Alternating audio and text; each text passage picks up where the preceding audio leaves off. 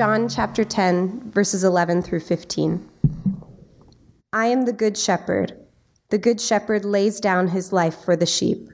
He who is a hired hand and not a shepherd, who does not own the sheep, sees the wolf coming and leaves the sheep and flees, and the wolf snatches them and scatters them. He flees because he is a hired hand and cares nothing for the sheep. I am the good shepherd. I know my own, and my own know me, just as the Father knows me, and I know the Father, and I lay down my life for the sheep. The other day, uh, I got a call from uh, my wife Alyssa, and uh, she had just uh, picked up our daughter uh, G- Geneva, who's uh, five years old. She just turned five, and Geneva was had had a had a really rough day at school. And she was like, Geneva, or Alyssa calls me to tell me that like Geneva had a hard day at school and she was like sobbing uncontrollably, controllably. And, and I'll spell you kind of all the, all, all the dirty details of it. But basically, she just had a really rough day at school with uh, some of her friends. And she was feeling so small and so rejected and just beside herself because of it. And as Alyssa was explaining this to me over the phone, after picking up Geneva from school, I could, I could hear my little girl just bawling her eyes out from the back row of the minivan. I mean, it just like, it makes my eyes well up just, just thinking about that, that conversation. Uh, and it just shattered my heart uh, to hear about what she went through and what she said and, and, to hear her crying in the back. And so, just with the nature of what had happened and how my daughter was feeling, I decided to head home a little early that day to spend some, some time with her. And so, and so I went to the florist first and I asked them to, to make this tiny bouquet of these just obnoxiously hot pink flowers, uh, which is my daughter's favorite color, much to my dismay. Uh, and then I drove over to meet up with my family and I surprised little Geneva with her, with her flowers, her little bouquet, and I, I gave her a great big hug. And then I walked her over to Tilly's to get some like little, little kids' sunglasses because they're on sale for $6 right now over there. Just pro tip, right? Uh, uh, and I got, she got a picture of the sunglasses uh, I bought her. Yeah. Uh, that was like 10 minutes after I bought her sunglasses, living her best life. We stopped to get drinks at Sinopolis after, um, and that's lemonade for her. Uh, and uh, we grabbed some ice cream over at Handel's and talked about how Jesus is our perfect friend. And now, the reason I mention all that is, is in all of those things. And all those things I did for my little girl, just getting off work a couple hours early, getting a pink bouquet, the sunglasses, the ice cream was all done for a very specific purpose. It was all intended for a very specific recipient. It's for my little girl, my five year old, my firstborn, Geneva May. Those things that I did was for my kid. It wasn't meant for your kid. It wasn't just for any kid. And I didn't, I didn't, I didn't just make this special afternoon daddy daughter date possible. I made sure it happened for her. I planned it. I pursued her. I paid for gifts that would be received by my daughter, the intended recipient, when she needed it the most. In a very similar, but much greater magnificent way, the atoning work of Jesus on the cross was planned and paid for with intended recipients in mind. We talked last week about just the mysterious, mind boggling doctrine of unconditional election last week. And well, well, those that God chose for salvation before the foundation of the world, they must still have their sins paid for atoned for. And this could only happen through the gift of God's Son and his life in perfect life in our place and his death in our place on the cross, the death of Jesus Christ. And so, the doctrine of grace that we're going to be unpacking this morning is what we call definite atonement. Definite atonement. Now, some theologians like to use the phrase limited atonement. Uh, I don't like that phraseology because it kind of focuses on, it kind of makes it sound small, right? Uh, it's not intended to, but it sort of sounds small. And so I like the phrase definite atonement uh, rather than, than talking about uh, the exclusivity of it. I want to talk about the effectiveness of the atonement. What did the atonement of Jesus accomplish? And here's how we're defining it. Definite atonement says that God effectively saves his defined people through the fully sufficient atoning work of Christ the King on the cross. God effectively saves his defined people through the fully sufficient atoning work of Christ Jesus on the cross. Now, Jesus did not just make salvation possible for some people, he made it certain for many. He was our substitute in the fullest sense of that word. He died for the sins of his people. Again, this is top shelf theology. And so we're going to be sort of jumping around different passages of the scripture to see where we get this from. But I want you to remember on sort of the forefront of your minds this something that we established that week, last week, which is that uh, uh, these, these great things of God and the things pertaining just the beauty and the, the marvelous wonders of His grace uh, uh, can sometimes be a little bit difficult for our finite minds to understand. It's like, how do we reconcile this? How, how do we, how do we, how do we, uh, what do we do with these, these tensions and these paradoxes? Like we established last week, I just, I just want to humbly submit to you that, man, the ways of the Lord are higher than our ways. The thoughts of the Lord are higher than our thoughts. That's from Isaiah 55. And so I want us to come into this humbly all of us with teachable spirits to see what God's word might have for us. And so, with that, our first point, uh, let's kind of go 101 and define what is atonement. What is the atonement? I mean, we're talking about definite atonement, but before, before we define definite atonement, we need to first talk about what is atonement, just generally speaking. Uh, and in defining atonement, what we see is that in the Old Testament, you had the Levitical law, where God gave his people this day, Yom Kippur, the day of atonement, where a high priest would take these, these two lambs and one of them will get sort of stabbed in the throat and drained of its blood. It was sort of this gruesome Old Testament scene. And, and the other goat would get prayed over by a Jewish priest who was sort of a, a mediating between God and God's people. And this Jewish priest would pray all the sins of Israel to go on this second goat, and they would release it into the wild and, and, and call it a scapegoat. That's where we get the term from. And the purpose of all these Old Testament ceremonial laws, particularly as it pertains to the Day of Atonement, the purpose of all of those laws were to point forward to the work of Jesus, who'd be God in the flesh who'd have his blood drained and his body carried away with the sins of the world. That's why we call him the Lamb of God. Jesus is our day of atonement. And in the same way that the priests in the Old Testament would pray and mediate and atone for Israel, Jesus prayed, served as mediator, and makes atonement for his people with his life. Here's how Jesus himself describes this in the Gospel of John, John 10, verses 10 and 11. This is the words of Jesus. He says, The thief comes only to steal and kill and destroy, but I came that they may have life and have it abundantly. He's talking about his church. He's saying, I came that they, my people, my church, may have life and have it abundantly. He says, I am the good shepherd. The good shepherd lays down his life for who? For his sheep. For everyone? No, for his sheep.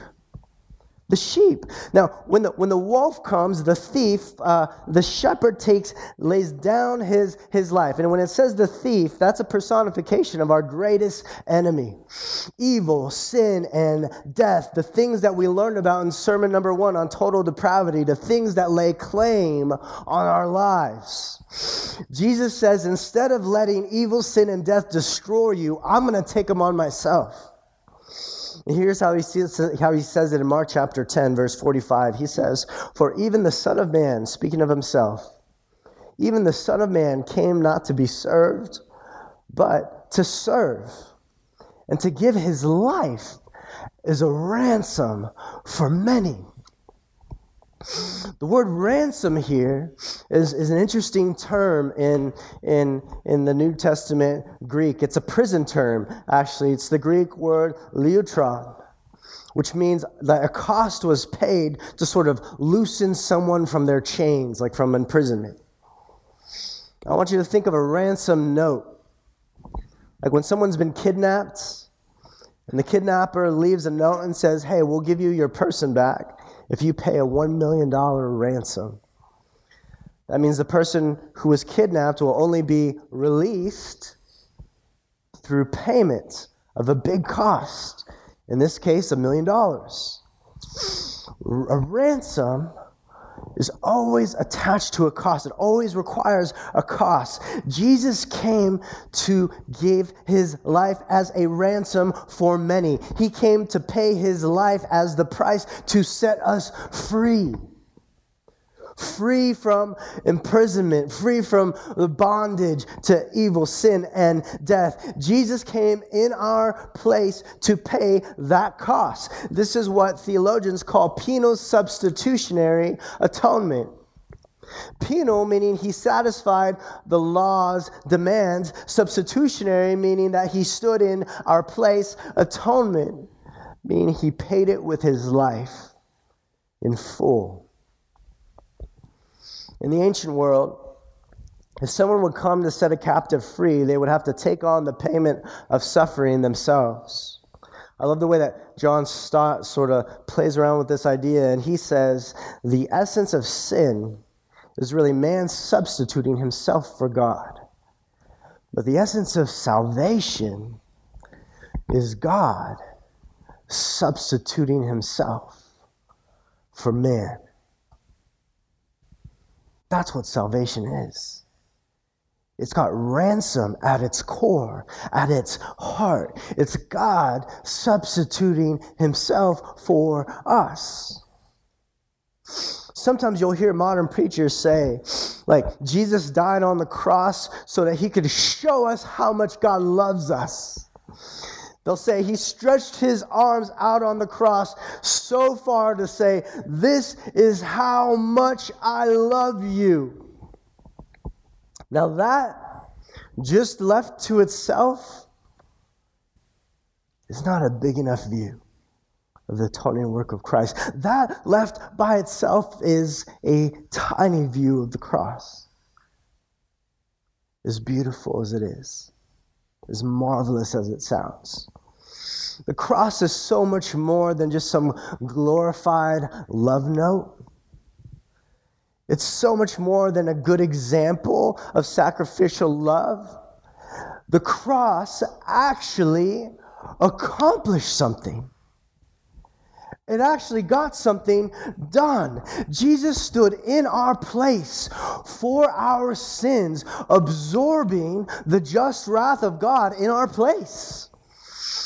I remember this headline I saw I saw last year, and I, I, think I mentioned it in one of our sermons through the Gospel of Mark. But like, it was about this this young Australian woman, and, and and there was this gruesome picture of her back where she had these giant pelts all over her back, just bruises from sitting hunched over during this massive hailstorm like giant pieces of, of, of, of hail larger than the size of a golf ball coming down from the heavens, pelting cars and trees and houses, breaking windows. And this woman's in the middle of it, getting her back pelted by it. and there's just, just just this nasty picture of her of her back showing like how, how just destroyed her back got in, in the middle of this hailstorm. Now, if I told you if I told you that she did that, that she hunched over in the hailstorm just to prove to her kids, hey, like this is how much I love you, that I'm willing to go through this just to show you as a display. This is how much I love you. To prove her love to her, her kids, you'd be like, dude, that's crazy. Right? Like, what did that really accomplish? There are easier ways to show somebody that you love them. But if I told you that her child was a helpless, vulnerable baby, and that the reason that she was hunched over in the hailstorm was to shield her baby from said hailstorm. That would mean something else entirely to you, wouldn't it?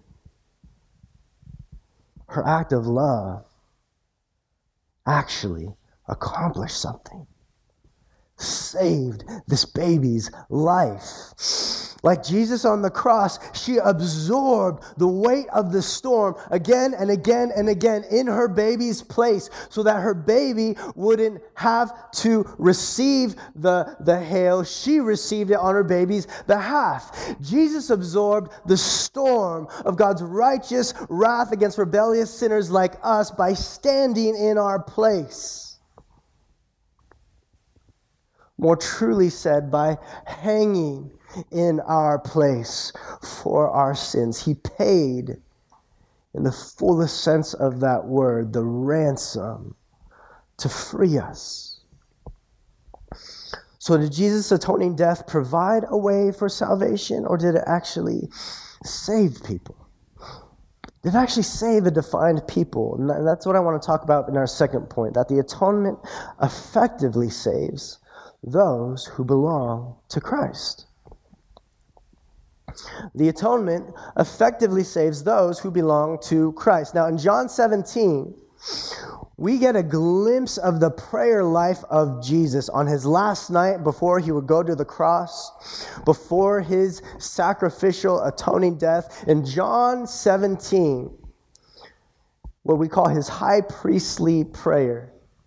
It's his last night before going to the cross, and towards the beginning of this prayer, Here's what he prays Jesus is in agony.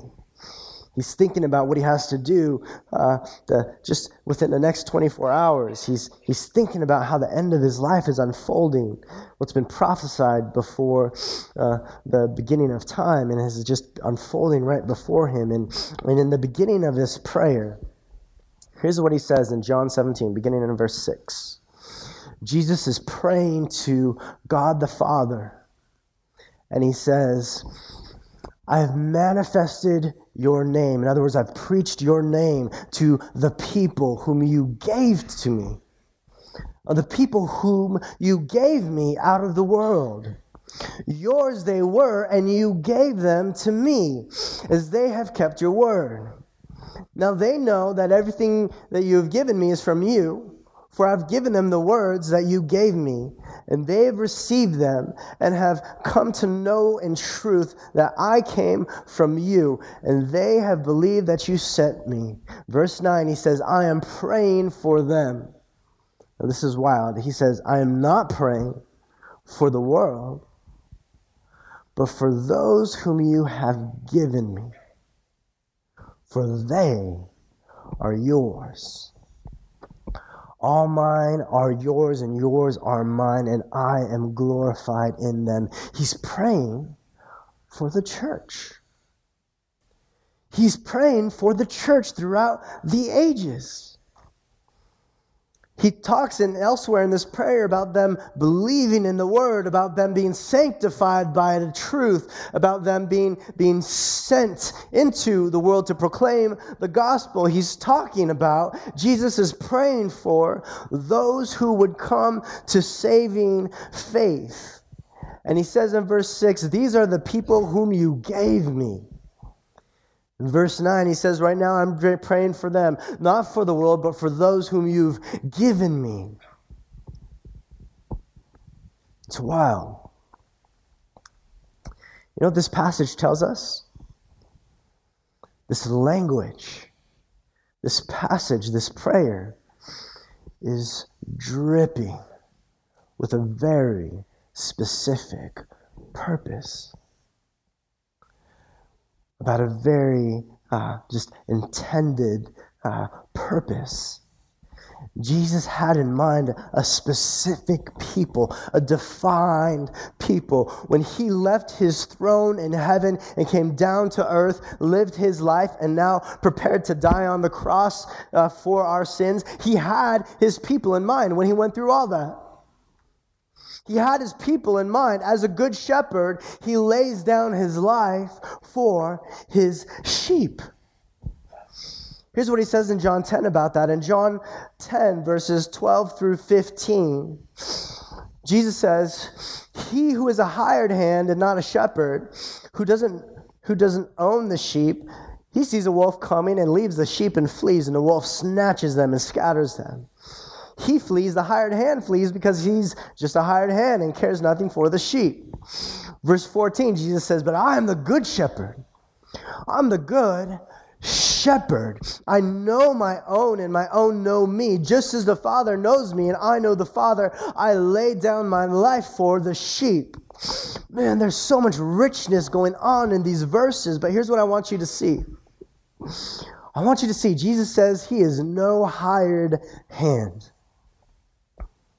He's no hired hand. His relationship with his sheep is not mere acquaintance. He's their shepherd. And because he's their shepherd, because he's our shepherd, he has this personal angst about, about, about, about watching his sheep about caring for them, protecting them, about knowing them. Why does he have this personal angst? It's because he says they're mine. They're, they're mine, he says. When Jesus looks at the elect throughout time, he sees a people that belong to him. He's not a hired hand.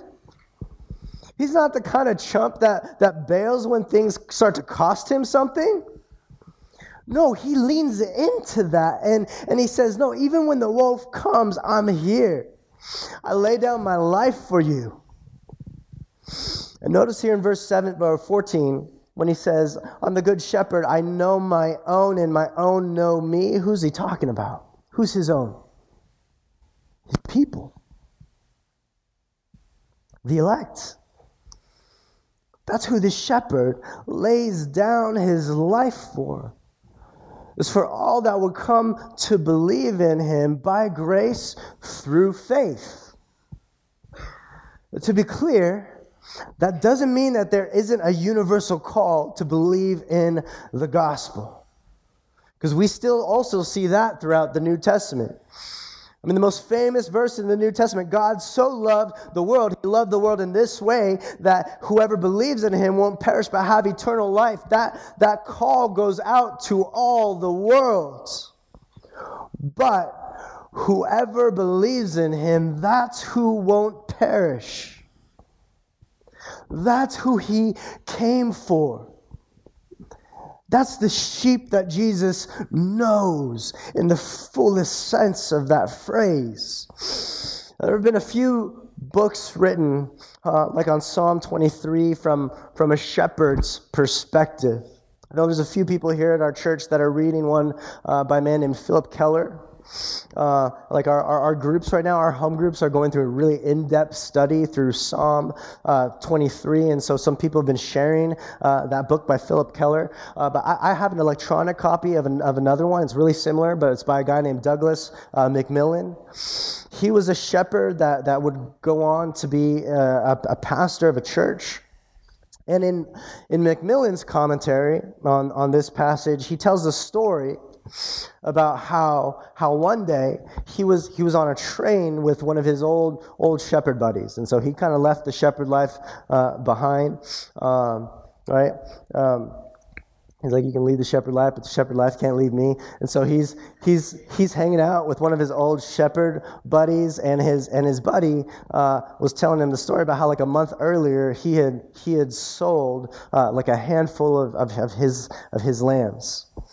And as the train was pulling out of the station, and they were they they, they looked out and, and saw this this this pasture uh, up behind the train station, and they were rolling past a, a flock of, of sheep that we're not far from the tracks.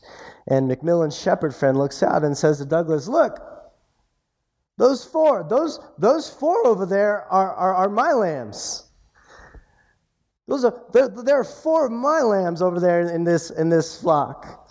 And Douglas McMillan is talking about this in his commentary, and he's like, it just struck him like how normal that was for shepherds. Like he didn't doubt his friend and go like, yeah, right, sheep all look the same, right? But as a fellow shepherd, he, he writes about how he understood that. He knew, he knew that shepherds, in some strange sense, just really know their sheep. And in a much truer sense than even that, Jesus Christ, the Good Shepherd knows his sheep. He knew the sheep that had been given to him. He could see them from his throne in heaven, looking down over space and time. He knows his flock. He loves his flock. He came down to protect his flock, to get his flock, to save them from the wolf of evil, sin, and death. Marvelous, amazing grace. What about this picture? Elsewhere in the scriptures, the church is referred to as the bride of Christ.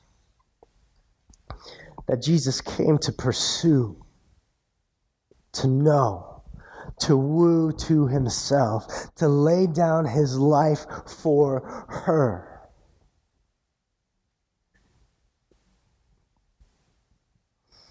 There's nothing romantic about a dude that proposes to everyone and will just marry whoever chooses to come to him. But man, Jesus, the bridegroom, goes after his bride the sheep that he knew. From the foundations of the world, from before the foundations of the world, he came to pursue her, to woo her passionately, to romance her, to lay down his life for her. All these, all these different images, the flock, uh, the bride, they all contribute to what makes the doctrine of definite atonement so beautiful. I love the way that David and Jonathan uh, Gibson articulate this on their uh, on their uh, sort of academic theology book on the doctrine of definite uh, atonement. Uh, these are two guys that are both uh, pastors, and one of them is a pastor and a scholar, a professor at Westminster Seminary. And they, they wrote this book, and in the preface, they write this together. They say, Definite atonement, definite atonement is beautiful. It's beautiful because it tells the, the story of the warrior son who comes to earth to slay his enemy and rescue his father's people. He is also the good shepherd who lays down his life for his sheep. He's a loving bridegroom who gives himself for his bride. He's a victorious king who lavishes the spoils of his conquest and his kingdom on the citizens of his realm.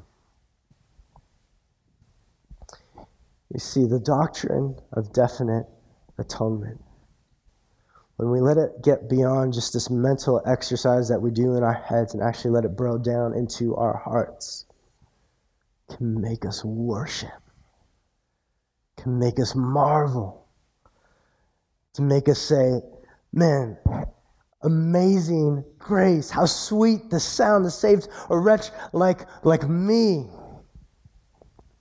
When Jesus died on that cross, he took on the sins of his people. He, he paid for them in full. He atoned for them. He gives his people, his sheep, his bride, his church, his glory and righteousness.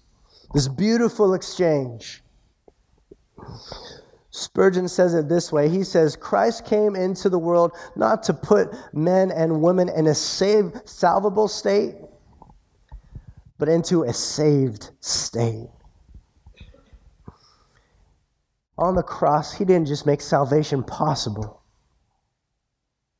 he, with his bride in mind, with the names written in the Lamb's book of life, known before the foundations of time, saved his people, saved us. Now, I do want to talk for a moment about the expansive nature of the atonement. That's our third and last point. There is, in some sense, an expansive nature of the atonement of Christ. We've seen again and again, especially over these last couple weeks, uh, just the mind boggling reality that Jesus died for his people that those whose names are written uh, in, in the Lamb's book of life before the foundation of the world, like Jesus came uh, to pursue them and to, to die for them. We've seen that again and again, yet there's still a sense, there's still a sense in which Jesus died for all people. We see this in 1 Timothy 2, verses 5 and 6, where it says, For there is one God and there is one mediator between God and men, the man Christ Jesus, who gave himself as a ransom for all, which is the testimony given at, it says, the proper time. So, what is this telling us? This is telling us not so much that Jesus effectively died for all people, not that he atoned for the sins of all people. We know that because other scriptures say something to the contrary. And also, if he atoned for the sins of all people, then everyone would be saved. That's not Christianity, that's a heresy called universalism. His death, Jesus' death, was sufficient to pay for the sins of the world. It was fully sufficient to pay for the sins of the world, but it was effective for his people. Not one drop of his blood was ever spilt in vain. All right, just to be clear. Now, Paul mentions that this is the testimony given at the proper, he says, time given at the proper time this testimony. What he's saying there is he's expanding on this reality that Jesus came to die for all kinds of people, for all sorts of people. This was new. This was new to a lot of the people around at the time. I mean, I mean, that there was the, the popular view at the time was that if and when the Messiah did come, he would come for a specific group of people.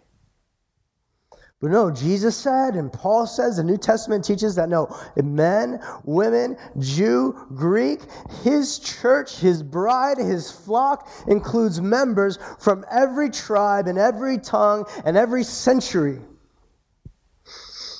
you got to put yourself in sort of like a first century Jewish context to really feel the weight and gravity of this. One of the most shocking doctrines of early Christianity was the universal inclusiveness of God's plan. See, a lot, a lot of people think that, you know, they, they say, you know, Christianity is like the most exclusive religion uh, because, uh, because you say, you know, Jesus is, is, is, is the only way. Like back then, man, back, back then, I mean, every religion, every worldview was entirely exclusive, either based on class or based on race or based on geography or location or heritage. Christianity introduced to the world the dignity of all people,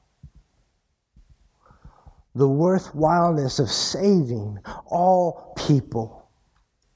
In the first century, the most shocking doctrine of early Christianity was the universal inclusiveness of God's plan of redemption. That it wasn't just limited to one ethnic group, Israel, which some of the tribe of Israel assumed. But instead, the atoning work of Christ on the cross does not play favorites. It is unconditional. There are no boundaries set by denomination or by social class or by nationality or heritage or political affiliations. The gospel goes out to everybody. And there's a remnant in every tongue and every tribe and every century that belongs to Jesus. I love the way that Jeff Medders, Acts 29 pastor in, in Houston, uh, I love the way he articulates this in, in, in his book, Humble Calvinism. He says, Jesus is the Savior of the world, of anyone, anywhere who receives him. And Jesus is the Savior of the world, defined as the elect sheep from all over the world who will receive him. Anyone in the world from Mozambique to Manhattan can be saved by Jesus. The grace of God does not discriminate. Does not discriminate. Not only does the atonement reach into all people groups. But part of the expansive nature of the atonement is that, is that in some sense, the atonement's effects also reach into all creation. Into all creation. There's a sense in which the victory of Jesus' death reaches into the depths of the seas and up into the highest heavens. His, Jesus' atoning death affects the stars of the sky and also in some way affects the soil beneath our feet. And to be clear, Jesus didn't die to atone for the sins of the stars and the dirt. That's not what I'm saying. But he did die to release the stars and the soil from the effects of the curse. The Bible is clear on that. Romans tells us that creation groans, waiting to be made whole again. Read, read, read, what Paul says in Romans 8, verse 20 through 22. He says, The creation was subjected to futility, not willingly, but because of him who subjected it. He's talking about the effects of sin on, in, in, in the fall on all creation. Verse 21, or he says, In hope that the creation itself will be set free from its bondage to corruption and obtain the freedom of the glory of the children of God. This is, this is wild. Paul's saying that creation itself, all creation, will be set free from its bondage to the effects of sin, to corruption, and that in some sense, creation will obtain the freedom of the glory of the children of God. Verse 22 For we know that the whole creation has been groaning together in the pains of childbirth until now. In other words, every single one of us, you don't have to be a Christian to look around at creation and, and just recognize, man, something's not right with the world. Something is not right with the state of things. It's hardwired into our, our psyches, hardwired into our, our souls, because deep down, as image bearers of God, we know that we were made for something beyond this, for something new. We were made for what Jesus was, for what is promised through Jesus in Revelation 21 when, when it says that he makes all things new.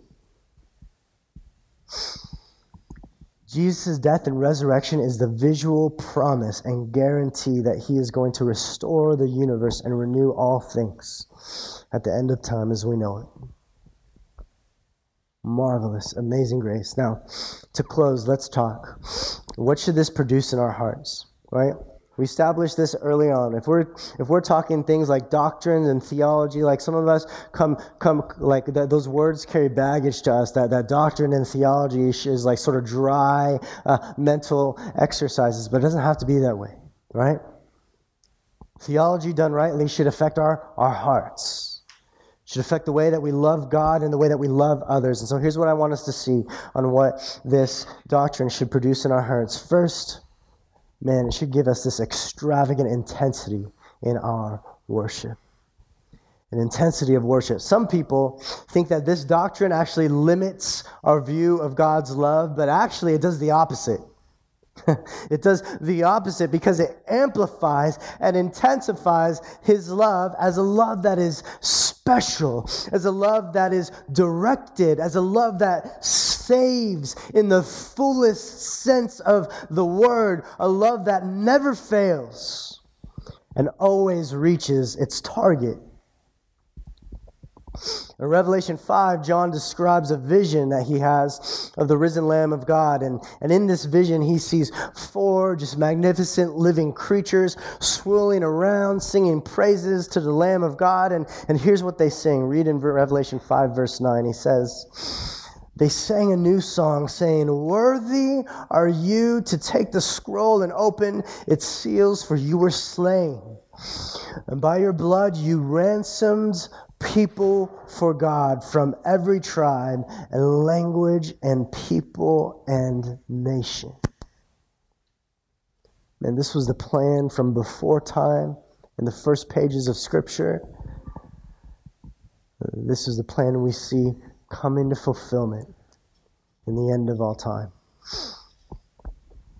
Jesus came to pursue you if you're a follower of Jesus, a faithful follower of Jesus, Jesus, you can say Jesus came to lovingly pursue me, to call me to himself. And so that should, in some sense, give us an intensity of worship, like what happened in Revelation 5, to where we say, Worthy are you, because you ransomed by your blood a people for God. Secondly, this should produce in us a heart of humility. You'll notice these great doctrines of grace every single week produce, in some sense, like some posture or heart of humility in us. And it's because it takes the credit, any ounce of credit for our salvation and our righteousness away from us and gives it rightfully to God.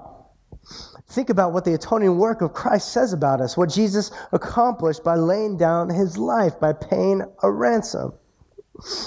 We were born dead in our trespasses and sins, cosmic rebels without a cause, guilty of breaking the moral law of God, corrupted by nature and choice. Even the good things that I do are mixed with impure motives. But Jesus took all of that all of that. When he hung on that criminal's cross, he took all of that on himself. Definite atonement should remind you that if you're a follower of Jesus this morning, that Jesus died for you not because you're great, but because he's gracious. His grace is amazing. He had you in mind when he came, lived, and died. The penalty of your sins were paid for in full by the king of the cross. He didn't die for a hypothetical people whose name he didn't know. He died for those in the Lamb's book of life, his bride, his flock, those whom he knows by name. That should humble us. I love how John Piper puts this in, in his book on the doctrines of grace. He says, God does not mean for the bride of his son, the church, to only feel loved with general world embracing love. He means for her to feel ravished with the specificity of his affection that he set on her before the world existed. He means for us to feel a focused, I chose you, and I sent my son to die to have you. That should melt us. That should give us a heart of humility. That should woo us towards the heart of God. Lastly, this should give us a love for the church, a love for God's people without discrimination. You see, God's specific and particular love not only humbles us, it also shows us how God loves his people his church. It doesn't just show us how God loved us specifically, but it also shows us how God loved Christians, his church, his bride specifically. And we start to learn from that how to love one another in a similar way. We said a moment ago that the, the grace of God does not discriminate against us, and so we should not discriminate in our love towards others. Here's how John puts this in 1 John 4, verse 9 through 11. He says, In this, the love of God was made manifest among us, that God sent his only Son into the world so that we might live through him. In this is love, not that we have loved God, but that he loved us and sent his Son to be the propitiation for our sins. Look at verse 11. Beloved, if God so loved us, we also ought to love one another. If God so loved us, eh, the, the, and we, like the way that's translated is kind of interesting in, this, in, the, in the ESV, but like a better way to say that is if, if God loved us in this way, if this is the way that God loved us, then we also ought to love one another in that same way. He's speaking about the church. He's speaking about our love for each other. If God loves us specifically, not generally, then we should love one another specifically and personally without any sort of discrimination, without any sort of pretense.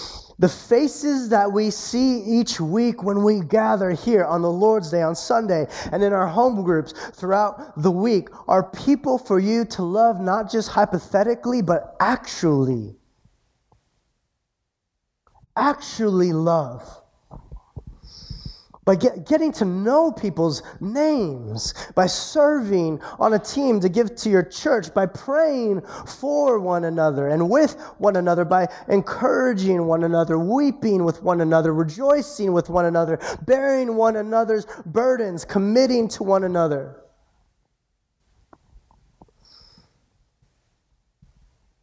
This is what God calls us to a grace and a love for believers that does not discriminate. Definite atonement should produce in us this intense, and extravagant worship, a heart of humility that's just thankful, grateful to God for his unconditional love. And in return, we display that love, we reflect that love to one another. Now, I know this is some like some sort of strong top shelf theology that might be new to some of you, but I don't want you to be discouraged by that if that's you this morning. If that's you this morning. I, I, I want you to remember that God pursues his people, that his grace is amazing.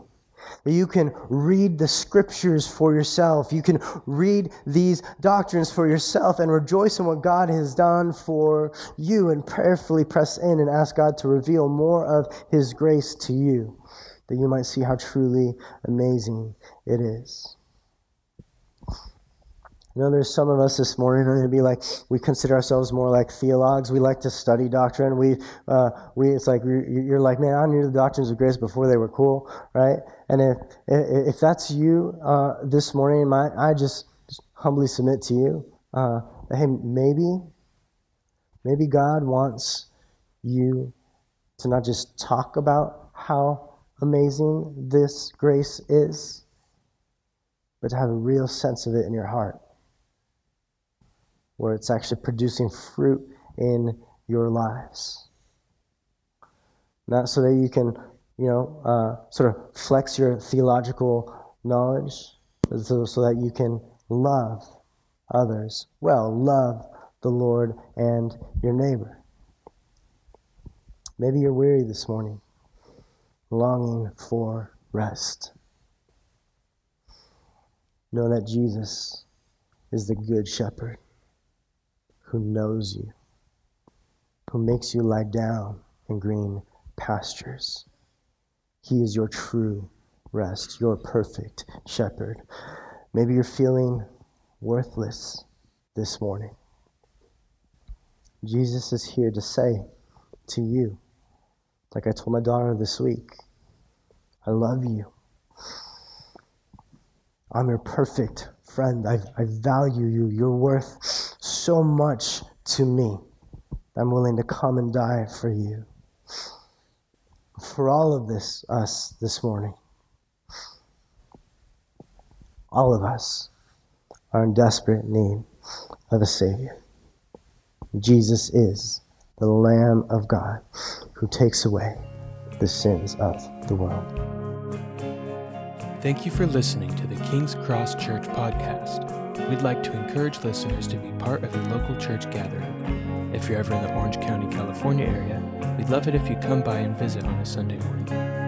For meeting times and locations or any other information about us, please visit kx.church. There's no .com in that, just kx.church. Thanks again for listening.